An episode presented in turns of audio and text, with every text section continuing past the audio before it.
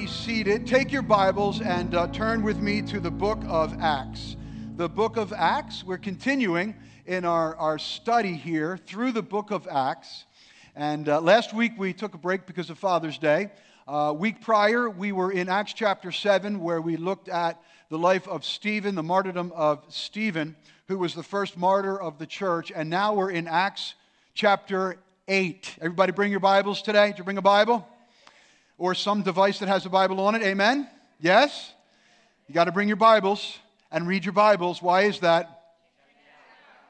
You got to check out the preacher. Make sure he's giving you the word. Amen? Right? Not just self help, not just motivational talk, not just psychobabble. We want the word of God. Yes? Amen. Acts chapter 8. Today we're going to move into the life of Philip and, uh, and how Philip was a powerful soul winner. And uh, I love the story of Philip. It begins as the church is facing a, a horrible persecution. The death of Stephen kicked off a, a huge persecution against the early church. And um, it, the, chapter 8 begins by recalling that Stephen was stoned to death. And then in verse 3, it says that Saul, who will eventually become who? Paul. This is the Apostle Paul prior to Christ. Saul made havoc of the church, entering every house and dragging off men and women, committing them to prison. Therefore, those who were scattered went everywhere preaching the word. Isn't that amazing? How the devil thought he was defeating the church, but the devil was actually playing right into the sovereignty of God. That God used the persecution to advance the gospel throughout Judea and Samaria. Isn't that amazing? They went everywhere, not licking their wounds, not hiding, not being afraid, not being traumatized, they went everywhere just witnessing persecution. What did they do? Preach. They preached the word. Amen. Then Philip, Philip was one of the deacons, one of the seven deacons who were elected along with Stephen. Philip went down to the city of Samaria and preached Christ to them. It says down because Jerusalem is in, a, is in a high place, a high altitude, and so he went down off of the heights of Jerusalem to the city of Samaria, and he did what? What did he do? Amen. He preached. You can, you can help me out here a little bit, okay? All right? Can, this is a Pentecostal church. You can say amen, hallelujah, praise the Lord, clap your hands. All right? And when I ask a question, you can respond. It's okay. I won't get bothered by that. Now, the amazing thing about Philip is Philip just witnessed his fellow deacon, his friend, Stephen, horribly, violently murdered. He was stoned to death, which was a horrible way to die. Typically, what they would do is they would take the victim and they would throw them off of a high, uh, off of some height, off of a, off of a, a building top or off of a cliff. And the, the, the, victim would fall on the ground and be wounded. And if the victim was still alive, they would turn the victim over onto his or her back, and then they would come up with large rocks, not just a little, you know, three quarter inch gravel. I mean, they'd come up with large rocks and they would throw them down right on top of the victim, on the chest, on the face, whatever, until the victim was dead. Philip had witnessed this happen to his friend Stephen. And as traumatic as that was, Philip stayed on mission. Everybody say on mission. He stayed on mission. He never lost focus of his purpose. He didn't hide out. He didn't lick his wounds. No, he stayed focused. He stayed on mission, which means that wherever he finds himself, wherever life takes him, that Philip will not be ashamed of the gospel of Jesus Christ and that he will declare his faith in his Savior openly. And this, my friend, is our purpose as well. That wherever we are in this world, Jesus said, Go into all the world and do what? Preach the gospel. That wherever we go in this world, that we declare our faith openly and let it be known to whosoever will that yes, Jesus Christ is the only Savior of the world. This is our mission. And Philip never lost focus of his mission. And that's why I want to look at him this morning and I want to talk about Philip, the soul winner, and what he teaches us about being an effective witness. So Philip's in Samaria and he's declaring Jesus as Savior. And verse 6 says the multitudes with one accord heeded the things spoken by Philip, hearing and seeing the miracles which he did. For unclean spirits, crying with a loud voice, came out of many who were possessed. And many who were paralyzed and lame were healed, and there was great joy in the city. What an amazing revival is going on here. I mean, this is just, this is a huge mass evangelism crusade. And I like how it says that with one accord, the multitudes heeded the things spoken by Philip. So, in my mind, as a preacher, I imagine, you know, Philip standing up somewhere on a tree stump or on a large rock or something, and he's preaching. And after he preaches, he gives an altar call, and hundreds, if not thousands, of people raise their hands and they come forward in unison to receive Christ with one accord, the multitudes heeded the things. And as the Holy Spirit now begins to regenerate people and fill people, we read how demons come screaming out of people. Healings and, and miracles are taking place. Later on, you see that even the city's leading sorcerer, whose name is Simon, history will later know him as Simon Magus. Simon receives Christ, he gets baptized. The city is filled with joy. It is an amazing, incredible, powerful evangelistic event. But then something interesting happens. I want you to fast forward in Peter and Philip's narrative to verse 26. Verse 26, it says that an angel of the Lord spoke to Philip, saying, Arise and go toward the south along the road which goes down from Jerusalem to Gaza. This is desert. So he arose and went, and then it says, and behold, or he encountered a man of Ethiopia. Notice the shift that occurs in Philip's story. From this massive public ministry to a lonely road in the desert. It seems almost counterintuitive that God would take him out of such a, a powerful public ministry where he's making a, a citywide impact and place him in a position of seclusion and obscurity. No spotlight, no crowds, no healings, no miracles, no demons cast out, no headlines, no social media following, no popularity, no one clapping and applauding and amening his sermon. The only thing that he has is an Ethiopian in a chariot. Now, I'm sure that Philip loved being used by God to preach to thousands. I'm sure that he loved seeing the miracles and the healings and the demonic deliverances. I'm sure that it was even gratifying to him to some degree where everyone in the city knew Philip's name. Everyone loved him. Everyone respected him. Everyone wanted to shake his hand and, and kind of stand next to him, right?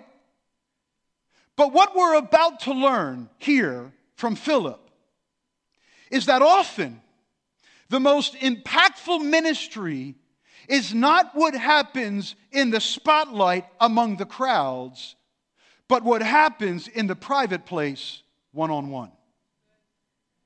Verse 27 He arose and went, and behold, a man of Ethiopian, a eunuch of great authority under Candace, the queen of the Ethiopians, who had charge of all her treasury and had come to Jerusalem to worship, was returning.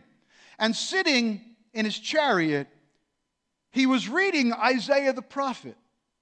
Then the Spirit said to Philip, Go near and overtake this chariot.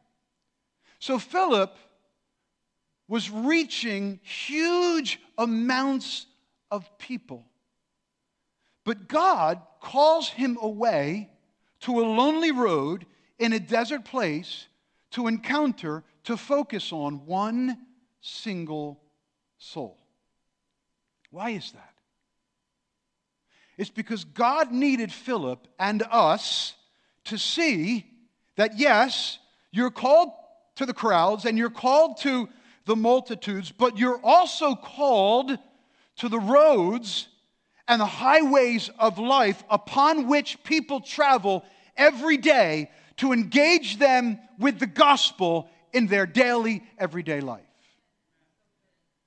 Now, you may not be a Philip, you may not have a spotlight on your ministry, but don't we all love the large gatherings, you know, the dynamic church ministry where we all come together and, and we're fellowshipping with one another. We love to be where, where the multitude gathers, where there's, where there's the worship, right? And there's all the sights and the sounds of worship and, and the feel of the worship and the presence of God moving and, and, and the preaching that's going on that stirs us and encourages us. And, and we pray for one another and, and, we, and, we, and we encounter healing and, and deliverance and, and miracles, all in the context of the huge, uh, the huge gathering. But if we're not careful, we'll believe that our service, that our calling, that our purpose is limited to what happens in the house, where the crowd is, to the place where the programs are, and where all that dynamic ministry is occurring where we say, Oh, I'm called, yes, I'm, I'm called to be a deacon.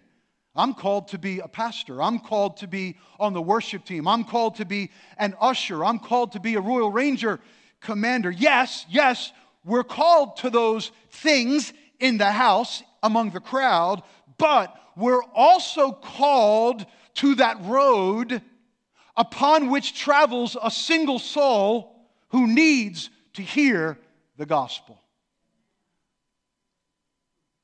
It may be a road that goes into your place of work. It may be a road that leads into your school, your high school, your college. It may be a road that leads into your extended family. But for each of us, there is a road upon which travels a single soul who needs to hear the gospel. Can I say that again? For each of us, there is a road upon which travels a single soul that needs to hear the gospel. And yes, we're called to the place of gathering to minister in that place of gathering, but we're also called to that road.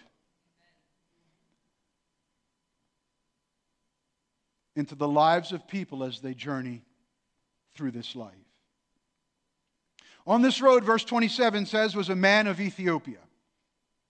He had served the queen of Ethiopia, which is in North Africa. He had charge of all her treasury and who had come to Jerusalem to worship, and now he was returning home. This was Philip's divine assignment. It was an appointment that God had set up. And so important was this appointment that God sent an angel to remind Philip of it.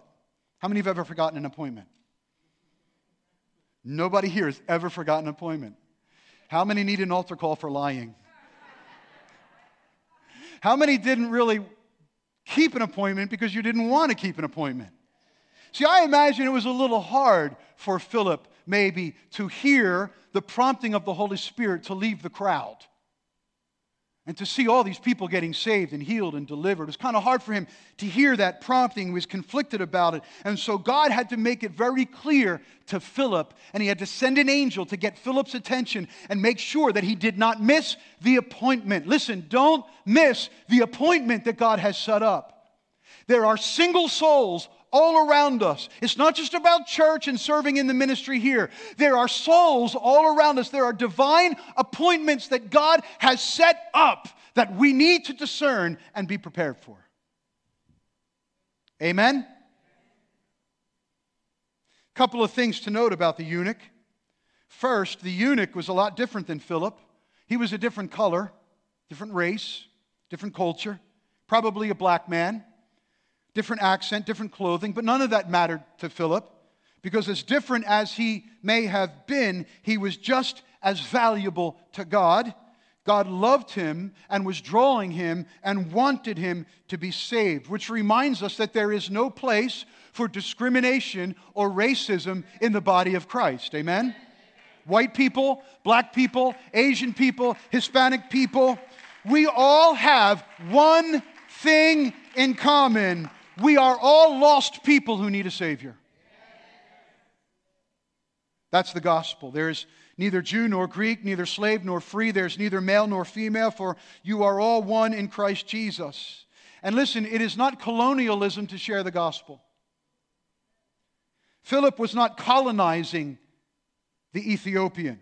That's a doctrine of, of secular humanism and atheism that has been hijacked by postmodernism and, and critical race theory to try to undermine the call to take the gospel to the world as though we're trying to Americanize or colonize the world with missions. Let me remind you the gospel is not a white man's religion.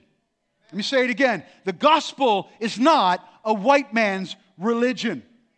Can I remind you that Jesus was a dark skinned Middle Eastern man? He was a Jew who spoke Hebrew and Greek and Aramaic, as were all the apostles. None of them spoke English, none of them had white skin, and none of them flew the American flag. Hello? Secondly, this Ethiopian eunuch was a man of great influence, a man of wealth, of power, of influence and authority, which reminds us that it's easy to be intimidated by certain classes of people when it comes to sharing the gospel. People who seem to have it all together, people who seem to not need Jesus because they have everything else that they need, right? We feel like, well, you know, he, she's not, she's not you know, homeless. She's not a drug addict. He's not, you know, struggling to pay, you know, his, his bills, right? Listen, don't be intimidated by someone because they seem to have their act all together. Don't be intimidated by someone who seems to be wealthy or rich or influential or a leader, right? Or because they're a wealthy neighbor or they have a nice home. Don't be intimidated by that because rich, wealthy neighbors need Jesus just as much as the homeless guy on the street.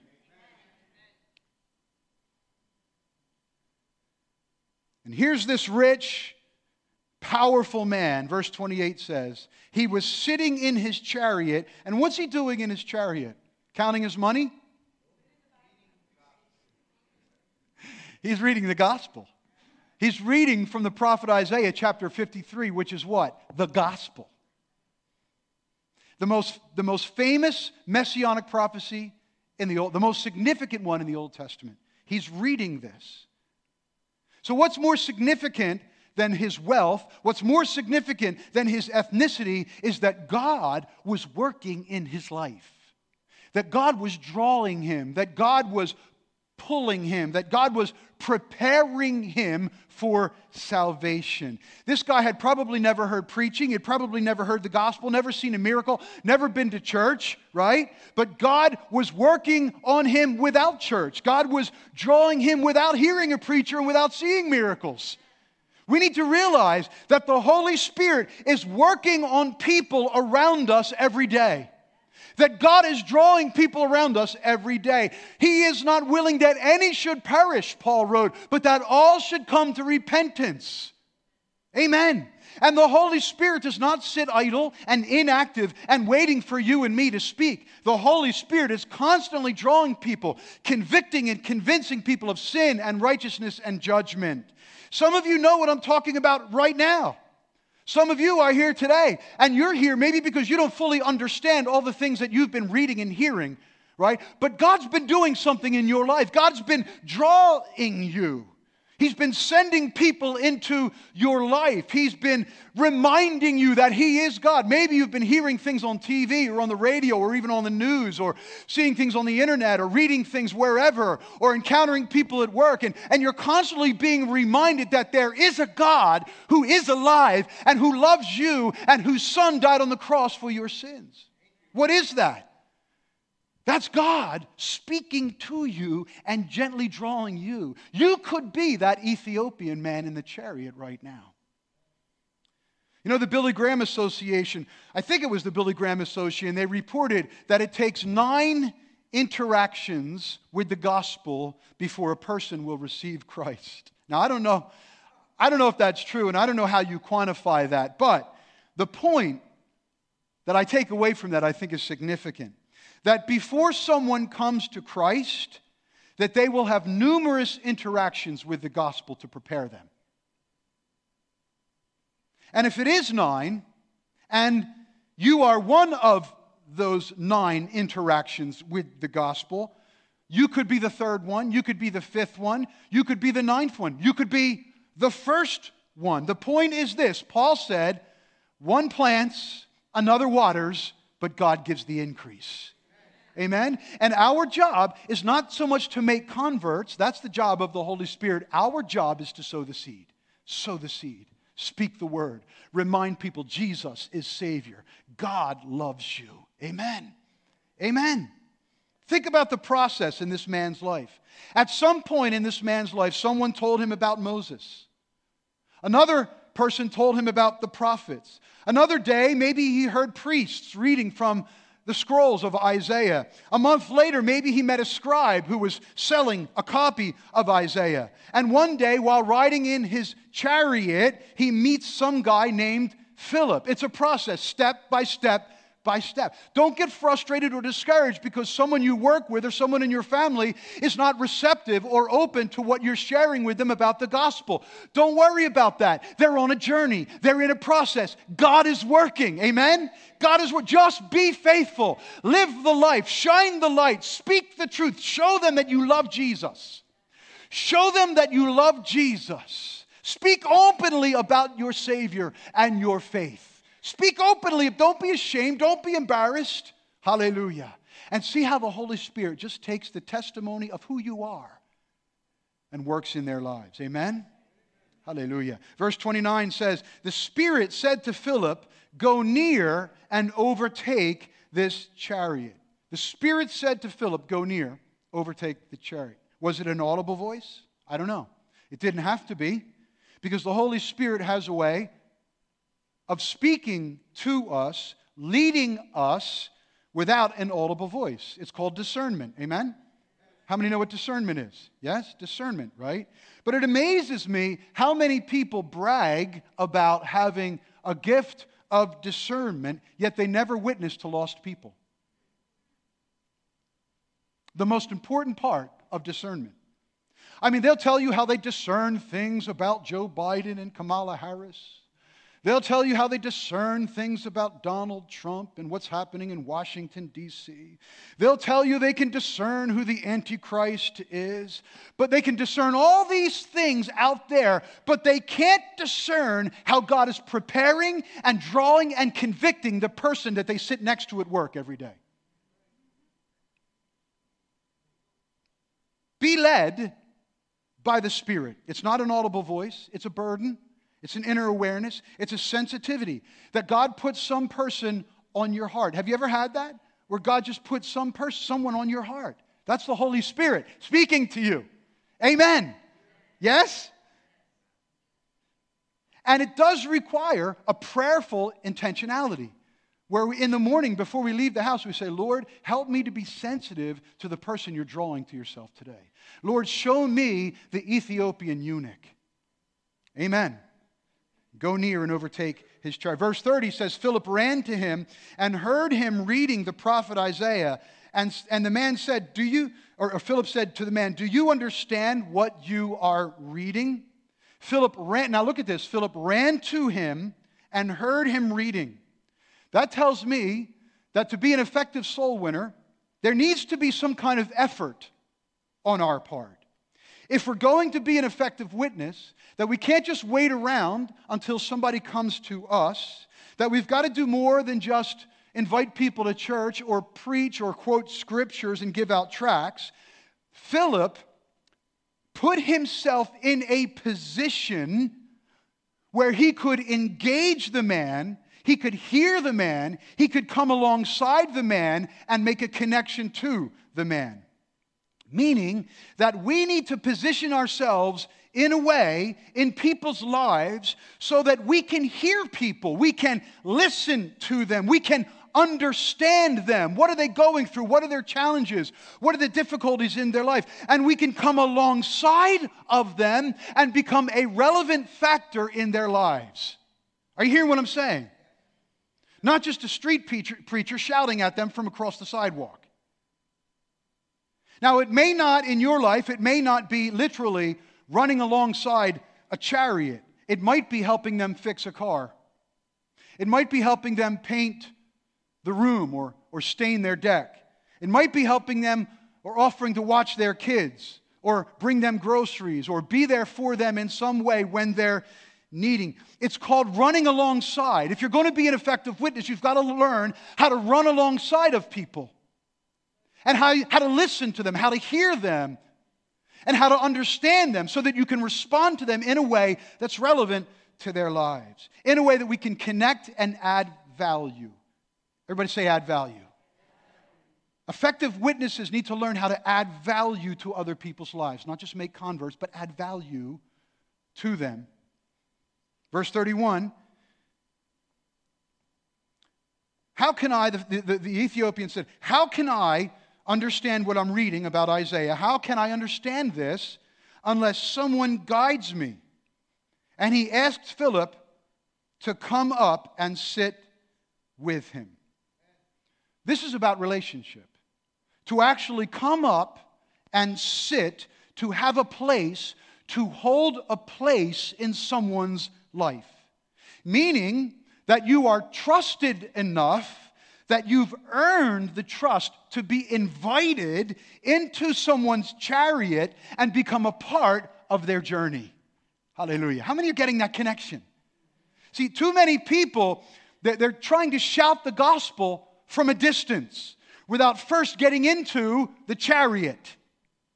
When we take time to build, an, to, to build a relationship, it builds trust right? When we take time to, to run alongside someone and make an effort to take interest in their life, to help them where they need help, to add value to their life. So now we start to earn credibility and earn trust. And what do they do? They invite us into their chariot, and now we have a seat in their, in their journey.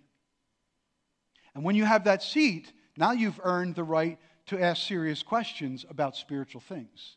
How many know that those can be very personal questions? Amen? Right? And not everybody wants to talk about those things unless you've taken the time to run alongside, earned credibility, and been invited into the chariot. Amen? Tell somebody, get invited into the chariot. Will you tell them that? Just, you got to get invited into the chariot, all right? Once Philip is in the chariot, the eunuch shows him he is reading from Isaiah chapter 53, which I said is the most powerful prophecy about Christ uh, in the Old Testament. So in verse 34, he asks Philip, Of whom does the prophet say this? Of himself or of some other man? What a softball question that is. How many would love to get that question, right? From a coworker? How would you love it if tomorrow someone comes onto the job or into work or whatever and they say, "Hey, you know what? I was reading my Bible last night and I was reading in this book called Isaiah." And, and, and it was talking about, you know, this, this servant who would die and give his life for the sins of his people. What does all that mean? Could you imagine someone asking you that at work? I mean, wouldn't that be awesome, right? That's, that's, that's, I mean, that's low hanging fruit. That's an amazing opportunity, right? Everybody say opportunity. Now, you may not get an opportunity like that, but if you're listening to the Spirit and you're prayerful and intentional, you will see that there are opportunities. They may not be so obvious, right? But that's where we have to be wise. Proverbs 11:30 says, "He who wins souls is what?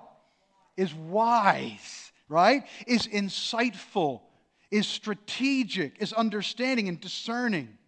We have to be wise. How can we intentionally move the conversation toward the gospel? How can we do that? How can we turn the conversation from the weather to Jesus died on the cross? Right? Amen? What did you do this weekend? Oh, I did this, I did that. What did you do? Oh, I went to church. Oh, you went to church? Yeah. Do you go to church? Yeah, I go to so and so church. Oh, yeah? Why do you go to that church? What do you love about that church? Maybe they'll tell you something that they like about that. Well, I don't know. I just was raised in that church. You say, and then you can say, you know what I love about my church? What I love about my church is how they teach everyone how they can know for certain that they have eternal life. Can I ask you a question? Have you come to the place in your spiritual life where you would know for certain that if you were to die tonight, you would have eternal life? You can bring the conversation towards Jesus if you're prayerful and discerning and intentional. Amen? Amen. This is where we have to have faith and know that the Holy Spirit will guide us and give us the words, and that the Holy Spirit will quicken the hearts of the people that we're talking to. Jesus said, You shall receive power when the Holy Spirit comes upon you, and you shall be my witnesses. Do you know that God gives us the Holy Spirit not so, so we can just feel warm fuzzies up and down our spine during worship, but so that we can be effective witnesses so that we can discern how God is drawing Ethiopian eunuchs, how, so we can be wise in how to run alongside of them and earn a seat in their chariot, and how we can be strategic in being able to turn the conversation toward the gospel. Amen? That's what the Holy Spirit is given to us for. Amen. Hallelujah. Let me bring this to a close. So, verse 35, it says, Philip opened his mouth and beginning at the scripture, preached Jesus to him. I like how it says, Philip opened his mouth and preached. Because too many people say, well, you know, I'm a, I'm a silent witness, you know. I believe in that saying that says, preach the gospel and if necessary, use words. Well, let me remind you that it is absolutely crucial and necessary to use words. Okay? It's very rare that somebody is going to come to you and they're going to say to you, You know, I've been watching you for the past five years and I'm so impressed by your character. You know, what is it about you that I need in my life? I mean, it's very rare. That could happen. It could, and, and it may have happened to you, but it's very rare, okay? That's usually not how it works. It says, Philip opened his mouth, beginning at the scripture. What does that mean? Not only did he open his mouth, but he was skilled in his use and his understanding of the scriptures. He knew the Word of God. He was able to explain the Word of God. He was able to take the Word of God and make it relevant to that person's life. And understand something the Word of God is crucial in our gospel communications because the Word of God has power. When you say to someone, there is, the Bible says there is none righteous, no, not one. When you say to someone that the wages of sin, the Bible says the wages of sin is death, but the gift of God is eternal life. The Word of God has weight. Amen? The Bible says that His Word will not return void, that it shall accomplish the purpose for which it has been sent. So Philip opened his mouth, beginning at the Scriptures, he used the Word of God, and what did he do? He preached Jesus. Everybody say, Preach Jesus. Preach Jesus, not politics. Hello? Not conspiracy theories. Not what do you think about COVID and the vaccine? Okay? He didn't preach about the Antichrist and end times. He didn't say, well, if you come to Jesus, he'll fix your marriage. If you come to Jesus, he'll bless your finances. If you come to Jesus, you know, he'll bless your life with abundance. No, that's, no, he didn't promise the eunuch things that Jesus never promised. He preached the Savior. He preached the Messiah. He explained the reason why Jesus came is because you and I are lost. We are sinners. We are destined to an eternal hell, separation from God. But God so loved the world that He gave His only begotten Son, whose name is Jesus, that whosoever believes in Him will not perish but have everlasting life. We've got to be bold. We've got to be direct. Yes, we've got to learn how to run alongside and listen and earn trust and credibility and be invited into the chariot. Yes, we've got to learn how to add value and all those things. But there comes a point where we've got to open our mouths, beginning at the scripture, and preach Jesus to a lost world. Because if we don't give them Jesus, we've given them nothing. Nothing. Jesus is what this world needs. Amen? Amen. Father, help us today, God. Help us, Lord, to be effective witnesses. All around us, Lord, there are Ethiopian eunuchs, God. They're in their chariot on that lonely road, on their journey, Lord God. Help us, God, not to be oblivious to the condition of their soul. Holy Spirit, put something in us today. Come on, let's stand together. Holy Spirit, put something in us today that awakens us to the urgency, Lord God, to the necessity, Lord God, to build relationships with lost people to take a seat in their chariot and in their journey. And Lord, to be able to open our mouth and beginning at the scripture, preach Jesus to this world. Help us, God. I don't know about you, but I want to be a better witness. Amen? Too many lost people. And I don't know how many years I have left on this earth.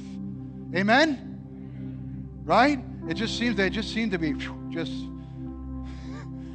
Amen? This is our purpose to not be ashamed of the gospel of Jesus Christ, but that wherever we are and wherever life takes us, that we are bold in demonstrating the reality that Jesus is my Savior.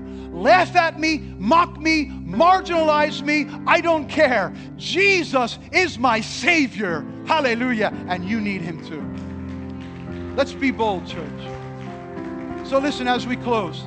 If your heart is to be a more effective witness, just lift a hand to the Lord right now. And just say, Yes, Lord, I'm lifting my hand, God, because I, I want to be more effective, Lord. I want to be a better witness, Lord God. I want to be a Philip. Lord, I want to be like Philip, Lord God. Lord, I want to wherever I am, everyone around me knows that I'm a Christ follower.